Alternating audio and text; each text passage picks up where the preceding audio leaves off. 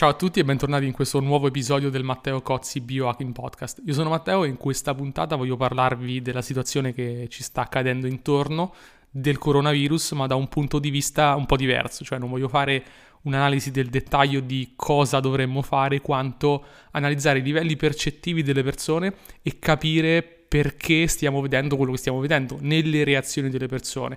Poi voglio raccontarvi anche una lezione che ho imparato da questa situazione, che è molto potente secondo me, ed infine voglio darvi alcuni consigli su come migliorare la vostra percezione del mondo e trovare fondamentalmente la felicità.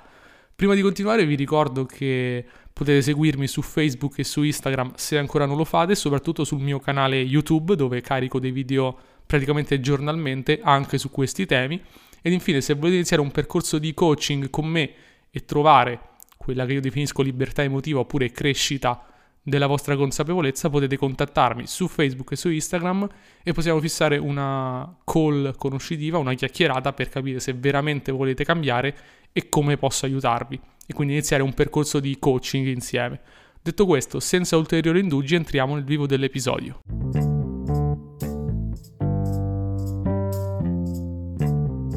Tre, due, uno.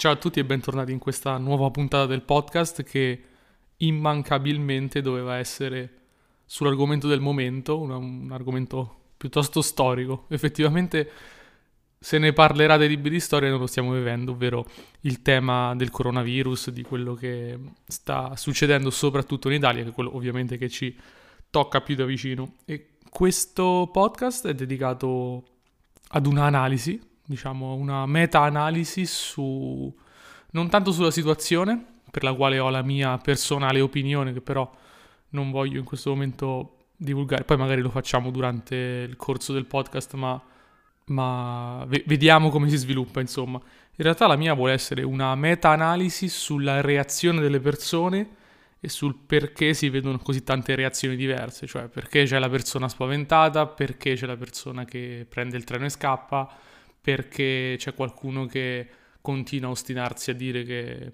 vuole uscire, questo non è un giudizio sul giusto o sbagliato, semplicemente l'analisi di quello che sta succedendo, quindi capire perché tutto questo sta succedendo nelle reazioni delle persone e soprattutto quello che ho imparato da questa situazione, perché poi possiamo sempre trarre una lezione positiva da quello che vediamo e da come noi stessi ci comportiamo. Cioè, ho imparato che determinati comportamenti da parte mia sono inutili e dannosi per me stesso. Quindi in, questa, in questo podcast, nella, nella seconda parte più che altro, vi racconto un po' che cosa ho imparato da questa situazione e fondamentalmente come eh, posso vivere meglio avendo imparato questa, questa lezione, diciamo, della situazione.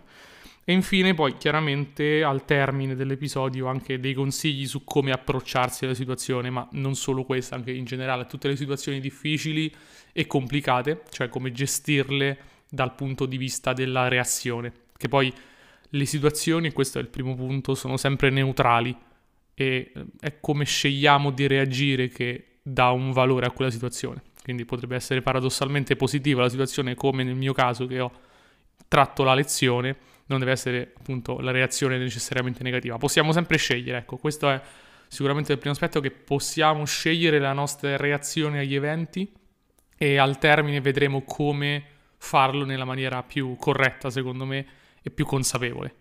Quindi la situazione mh, mm, la sapete tutti, non dobbiamo raccontare troppo. Poi magari c'è qualcuno che lo sta sentendo tra due anni che non l'ha vissuta e eh, mi, mi, comprenderà, però diciamo non c'è troppo bisogno di spiegare cosa sta succedendo, è sotto gli occhi di tutti. Quello che volevo fare appunto è analizzare la situazione e le reazioni delle persone dal punto di vista dei diversi livelli di percezione, cioè perché le persone si comportano in modo diverso e la spiegazione secondo me è basata sui livelli di percezione di ognuno.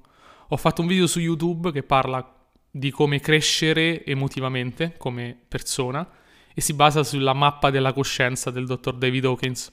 Potete leggere il libro Power vs. Force per maggiori dettagli. In, questa, diciamo, in questo video spiego come ci sono diversi livelli percettivi ed emotivi che tingono il nostro mondo, come degli occhiali. Quindi lo stesso evento, che è, come dicevo prima, neutrale, può essere visto in modo diverso da persone diverse, interpretato e le reazioni possono essere talmente diverse, proprio perché si basano su dei paradigmi, delle visioni del mondo completamente diverse e generalmente queste visioni del mondo sono legate alle emozioni dominanti nella nostra vita. Quindi immaginate che ci sia questa emozione dominante nella mia vita e tutti gli eventi che mi succedono vengono colorati da questa emozione. Se invece un'altra persona ha un'emozione diversa, dominante nella sua vita, tutti gli eventi vengono dominati da quell'emozione e quindi sono letteralmente diversi a livello percettivo. Quindi vediamo alcune delle reazioni e spieghiamole dal punto di vista della mappa della consapevolezza, per la quale vi rimando al, al video su YouTube per capire in dettaglio di cosa sto parlando. Ma in generale è semplicemente una mappa di, delle emozioni che da, assegna un valore a queste emozioni. Le emozioni più basse sono negative, le emozioni più alte ovviamente sono positive, quelle negative rabbia, paura, apatia, eccetera, quelle più alte ovviamente amore, pace e quant'altro. Quindi analizziamo alcune di queste reazioni e vediamo quali secondo me sono le emozioni dominanti in questa situazione e vedendo le diciamo le reazioni da questo punto di vista si capisce molto, diciamo si può veramente capire perché c'è una determinata reazione. Quindi la prima reazione sicuramente è quella del panico di alcune persone. Quindi alcune persone dal momento zero del, dello scoppio di questa epidemia subito hanno pensato al peggio e sono fondamentalmente in preda al panico, no? Quindi sono spaventatissime, temono per la propria vita giorno dopo giorno. E questa reazione è molto molto estrema, cioè sono quelli che si preoccupano in maniera forsennata, diciamo, sono sempre a guardare le news, guarda che cosa è successo, ti chiamano spaventati, vorrebbero sotterrarsi, vorrebbero sparire, insomma, avete capito di cosa sto parlando. Ora, perché queste persone hanno questa reazione che magari per alcuni di noi sembra esagerata? Perché la, l'emozione dominante nella loro vita qual è? È quella della paura. Quindi queste persone non è che vivono la, questa situazione con paura. Queste persone vivono tutta la loro vita, tutta la loro esistenza tinta da questa emozione dominante della paura. E quindi se io ho sempre, diciamo, se baso la mia persona sulla paura, qualsiasi evento è spaventoso e qualsiasi evento mi darà luogo a una reazione di paura. E questo non è, non è altro che una causa scatenante quello che sta succedendo e questa causa scatenante mi permette di esprimere la mia reazione di paura sempre di più. Quindi, mh, di nuovo, non, ho paura in queste circostanze ho sempre paura. Infatti, se voi andate a analizzare la vita di quelle persone, probabilmente è basata sulla paura. Quindi ogni evento particolare, ogni evento degno di nota viene visto dal punto di vista della paura. Quindi questo è un primo livello percettivo. Quindi com'è possibile che questa persona si preoccupi così tanto e sia così ossessionata dalla situazione? Bene, perché nel suo livello di percezione, alla sua vibrazione, diciamo, quella è la verità, perché la verità è sempre relativa eh, in base al livello di percezione. O meglio, la verità è universale, però diciamo cambia a livello operativo in base al livello di percezione e dobbiamo accettare che la verità di una persona a un livello percettivo diverso dal mio è quella.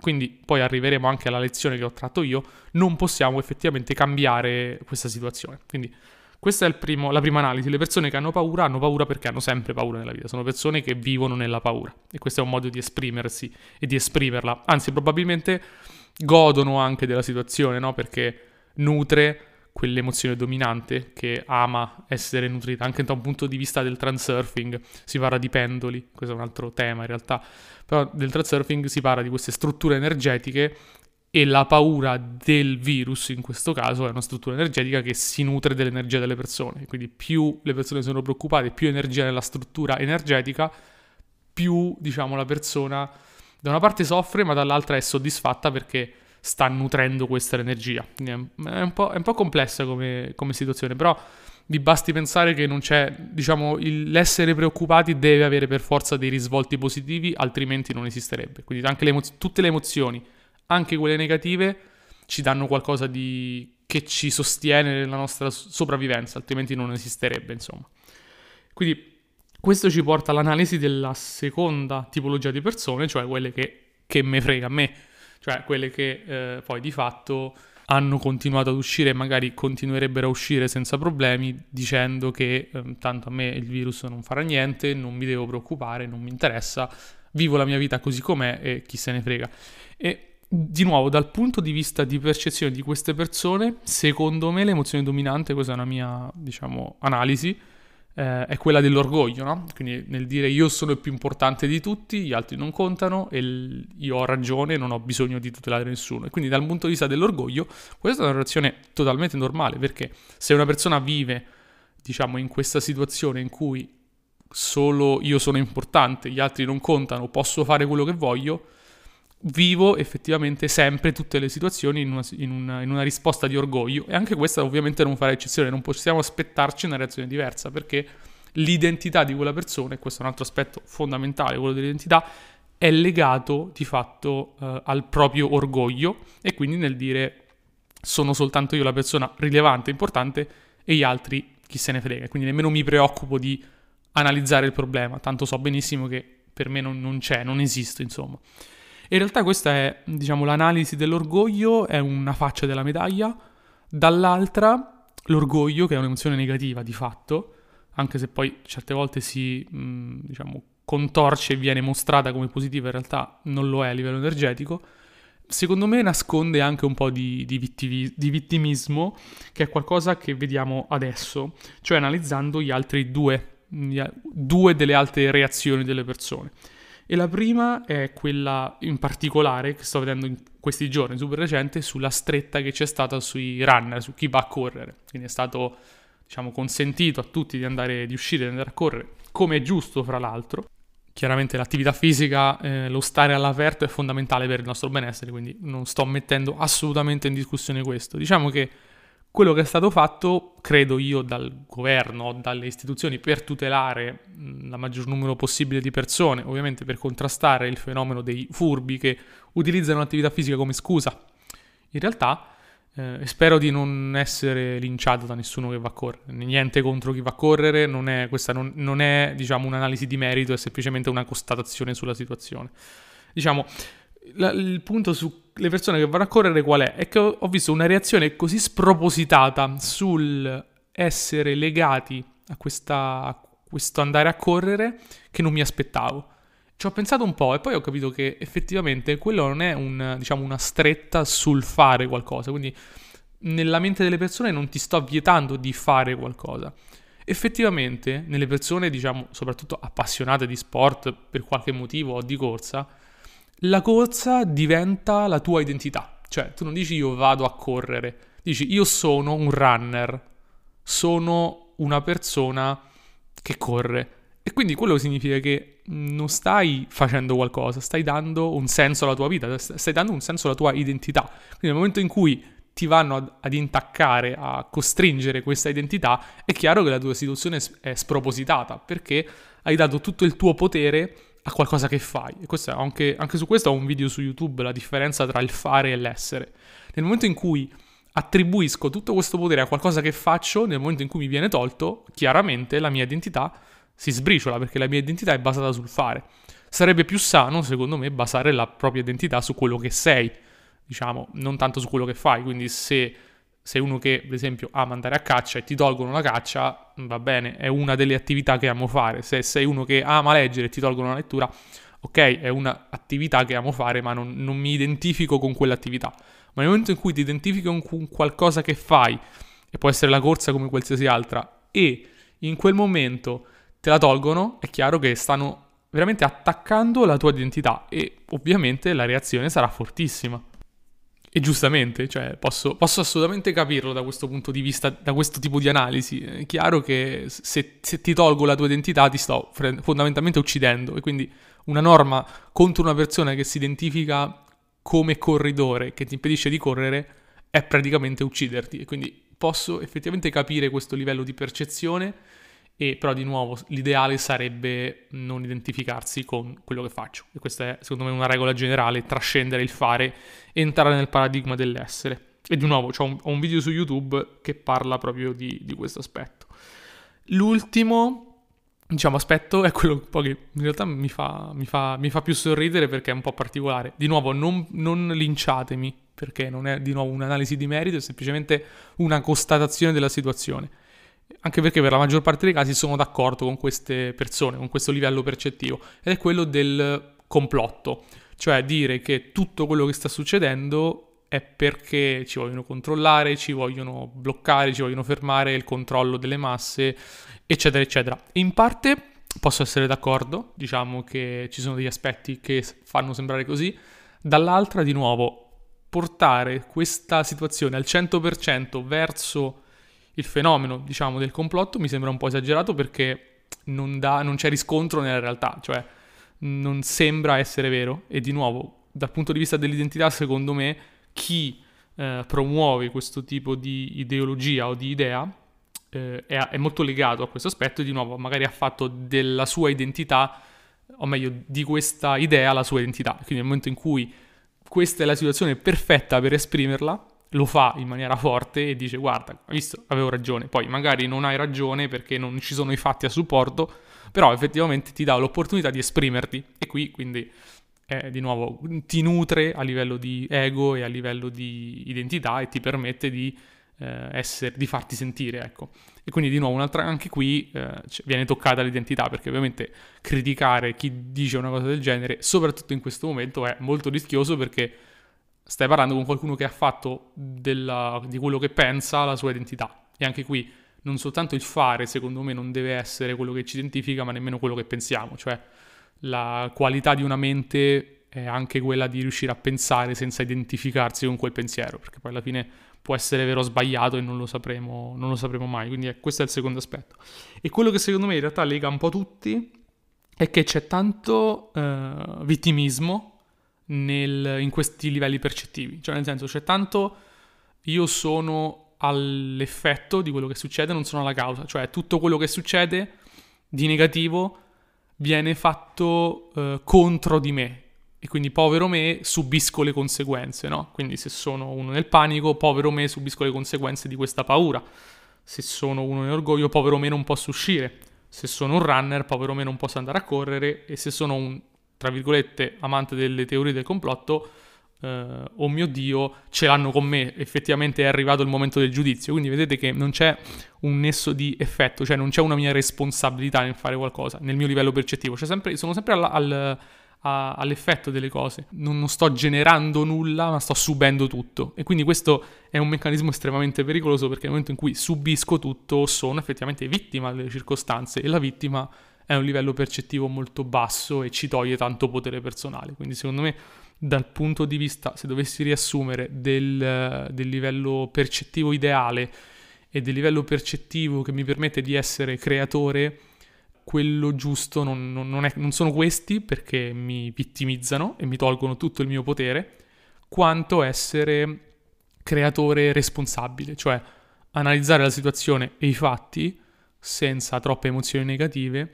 e prendere delle decisioni personali. Quindi non dire mi hanno tolto la corsa quanto valuto se effettivamente più correre sia più o meno sensato in questo momento oppure valuto se tutta la mia paura sia più o meno giustificata. In, altro, in altri termini, scegliere la risposta agli eventi fa di noi un creatore e ci toglie, diciamo, dal paradigma della vittima. E per farlo un piccolo consiglio è semplicemente mettere, premere il tasto pausa dopo che sentiamo una notizia del giornale, pensarci un attimo eh, diciamo, sentire le emozioni che ci provocano e poi reagire di conseguenza tramite azioni e pensieri. Quindi è fondamentale riuscire a trovare questo bilanciamento. Diciamo, è, un, è un, um, un, uh, un, ragionamento molto stoico, quello dello scegliere la nostra risposta, ma è anche molto legato al buon senso e alle emozioni positive, perché mi pongo come creatore della mia realtà, come credo che chi stia ascoltando questo podcast voglia diventare creatore della mia realtà e la mia realtà la creo nel momento in cui scelgo effettivamente il livello di percezione delle cose che, ca- che, che, che cadono e che accadono nel mondo, diciamo. E quindi questo è il primo aspetto, i livelli di, di percezione e torneremo su questo aspetto, su come trascenderli e come elevarci. Un po' l'abbiamo già visto, però secondo me mh, vale la pena anche trovare un aspetto più operativo e al termine del podcast lo vediamo. Prima però racconto la, la mia esperienza, cioè quello che, che ho capito io e diciamo anche sbagliando secondo me, mm, però sbagliando appunto si impara e nel paradigma del creatore quando sbagli non sei una vittima dell'errore quanto uh, l'hai fatto per imparare qualcosa. Diciamo che all'inizio del, della situazione quello che ho fatto io personalmente è stato essere molto critico con chi la pensava diversamente da me. Cioè vedevo gli altri livelli percettivi cui, di, di, cui vi ho parlato un attimo fa come ehm, estremamente pericolosi e deleteri per la collettività. Quindi ho detto, devo fare qualcosa, devo, mh, mm, diciamo, criticare, diciamo, in forma costruttiva e, far, e mettere in silenzio, far tacere queste persone e diffondere la vera e unica verità. In realtà eh, ho capito, anche leggendo il libro di cui vi parlavo prima, Power vs. Force, che mh, mm, non è possibile, che è un, la via di azione sbagliata, perché diciamo che essere contro qualcosa, essere contro un'idea è per definizione mh, mm, un livello energetico molto basso, drenante dal punto di vista energetico e è non, o- non ottimo, diciamo, non ottimale. L'ottimale sarebbe raccontare la verità. Cioè, come dice nel libro, di, per dissipare l'oscurità non bisogna andare contro la stessa, ma è necessaria la luce. Quindi per dissipare il falso è anche necessario dire la verità. In altre parole, non essere mai contro quanto essere a favore delle tue idee e parlare della tua verità nella speranza di ispirare qualcuno. Anche perché è impossibile far cambiare idea a qualcuno. Proprio perché dal suo punto di percezione, al suo livello di percezione, a meno che non riusciate a fargli modificare questa percezione, la, la, verità, la verità vera è quella sua, non è la tua. Quindi se io vivo nel terrore della paura, la mia verità è quella giusta e quindi quello che mi dici tu se è diverso è semplicemente falso. Come per voi, quello che dice un altro può essere falso. Però, di nuovo, a livello di percezione, tutte le verità sono a livello, di nuovo, operativo, eh, vere e reali. Quindi è impossibile far cambiare idea a qualcuno, l'unica cosa che possiamo fare è raccontare la nostra verità nella speranza di ehm, elevare, se pensiamo che la nostra verità sia più elevata rispetto agli altri, di elevare le altre persone e ispirarle nel, nel cambiare giudizio. Però la, la cosa più importante che ho imparato in questo caso è mai criticare e mai essere contro e mai cercare di far cambiare da qualcuno perché è uno spreco e anzi è deleterio per noi stessi, in primis e ovviamente poi per tutti gli altri e quindi mi limito e mi limiterò a raccontare la mia verità e a, a dire quello che penso in questo momento, che può essere di nuovo sbagliato e lo è per gli altri, magari per alcuni, però magari c'è un, un 1% che dice cavolo, effettivamente tutto questo ha senso e cambia la sua percezione e gli cambia la vita, insomma. Poi non sono così megalomane da pensare di cambiare la vita delle persone, o almeno non con un podcast, però diciamo almeno uno spunto di riflessione le voglio dare. Questa è la cosa più importante che ho imparato. E eh, tornando in realtà al, al, discorso precedente, cioè ai livelli di percezione, a come trovare il livello di percezione giusto, secondo me la strada è quella dell'essere, diciamo, bilanciati nella nostra prospettiva e capire a quale livello di percezione siamo, anche utilizzando degli strumenti come la mappa della coscienza che mi permettono di capire se il mio livello di percezione è più o meno elevato, più o meno energetico. Quindi se il mio, mm, diciamo, se come percepisco il mondo è con le lenti della paura e me ne accorgo, mi rendo consapevole, e questa è la parola chiave, consapevolezza, effettivamente posso fare qualcosa per modificarlo, perché riconosco essere una emozione negativa, essere una percezione a livello piuttosto basso. Quindi posso dire, guarda, secondo me questa non è, potrebbe non essere la strada giusta, proviamo a rivedere le cose, proviamo a capire se effettivamente il livello percettivo è corretto in questo caso. E quindi magari trovare un livello percettivo che sia più di comprensione, di eh, accettazione, che sono poi emozioni, diciamo, per definizione più positive in questo caso. Quindi il primo passo è guardare le cose in maniera neutrale, bilanciata, quindi capire a che livello sono da come reagisco. Quindi se reagisco a livello della paura, sto reagendo a livello dell'orgoglio, sto reagendo a livello del coraggio, dell'amore, insomma, qual è il livello al quale sono in questo momento e come posso salire, come posso trovare una prospettiva più positiva, perché generalmente quello che vogliamo è essere felici e quindi per essere più felici dobbiamo semplicemente vedere il mondo in maniera più positiva. Poi di nuovo, molto spesso abbiamo una reticenza nel farlo perché pensiamo che la paura ci salvaguardi. Effettivamente è nata per questa la paura a livello evoluzionistico, però punto, e questo è vero dal punto di vista dell'ego, però dal punto di vista del nostro higher self, del nostro io vero, la paura non, non ci aiuta in queste situazioni e quindi la possiamo lasciare andare. Stessa cosa la rabbia. Molto spesso che pensiamo che la rabbia sia un livello energetico molto alto e quindi ci dà gli strumenti per cambiare le cose. In realtà, anziché utilizzare la rabbia, potremmo utilizzare il coraggio, potremmo utilizzare la compassione, che comunque ci danno la forza di agire, ma non sono così negative. Quindi non cadiamo nella trappola del dire devo rimanere legato a un'emozione negativa perché mi è utile.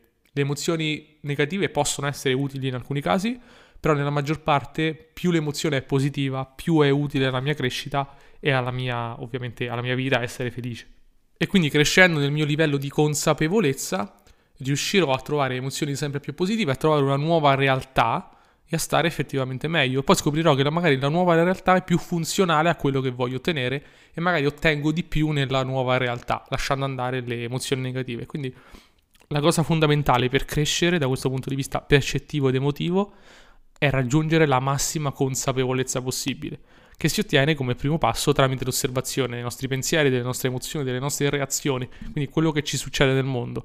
Nel momento in cui vediamo che un pattern continua a verificarsi nel mondo, cioè c'è sempre paura nella mia vita o c'è sempre egoismo, ho identificato il mio, diciamo, il mio livello percettivo più che problema e posso, attraverso la consapevolezza, migliorare da questo aspetto. Quindi quello che secondo me è importante portarsi a casa, oltre al fatto che non possiamo far cambiare da nessuno, piuttosto dobbiamo comprendere il loro livello percettivo, è che dobbiamo accrescere il nostro livello di consapevolezza per poter essere più felici avere più risorse nelle nostre vite e trovare emozioni sempre più positive.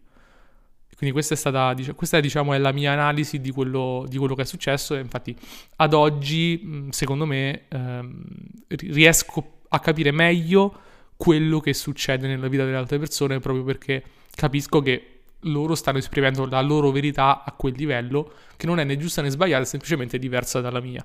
E quindi io posso esprimere la mia nella speranza, se penso che sia così, di elevare anche gli altri. Quindi detto questo, io vi ringrazio per aver seguito questo podcast, vi ricordo che se volete iniziare un percorso di coaching con me in cui parliamo di libertà emotiva e in cui vi posso aiutare nel vostro percorso di consapevolezza, potete contattarmi su Facebook e su Instagram e facciamo una chiacchierata introduttiva per capire se effettivamente c'è la volontà di fare questo percorso. E per gli altri potete seguirmi su Instagram, su Facebook e soprattutto sul mio nuovo canale YouTube dove lancio video nuovi praticamente tutti i giorni.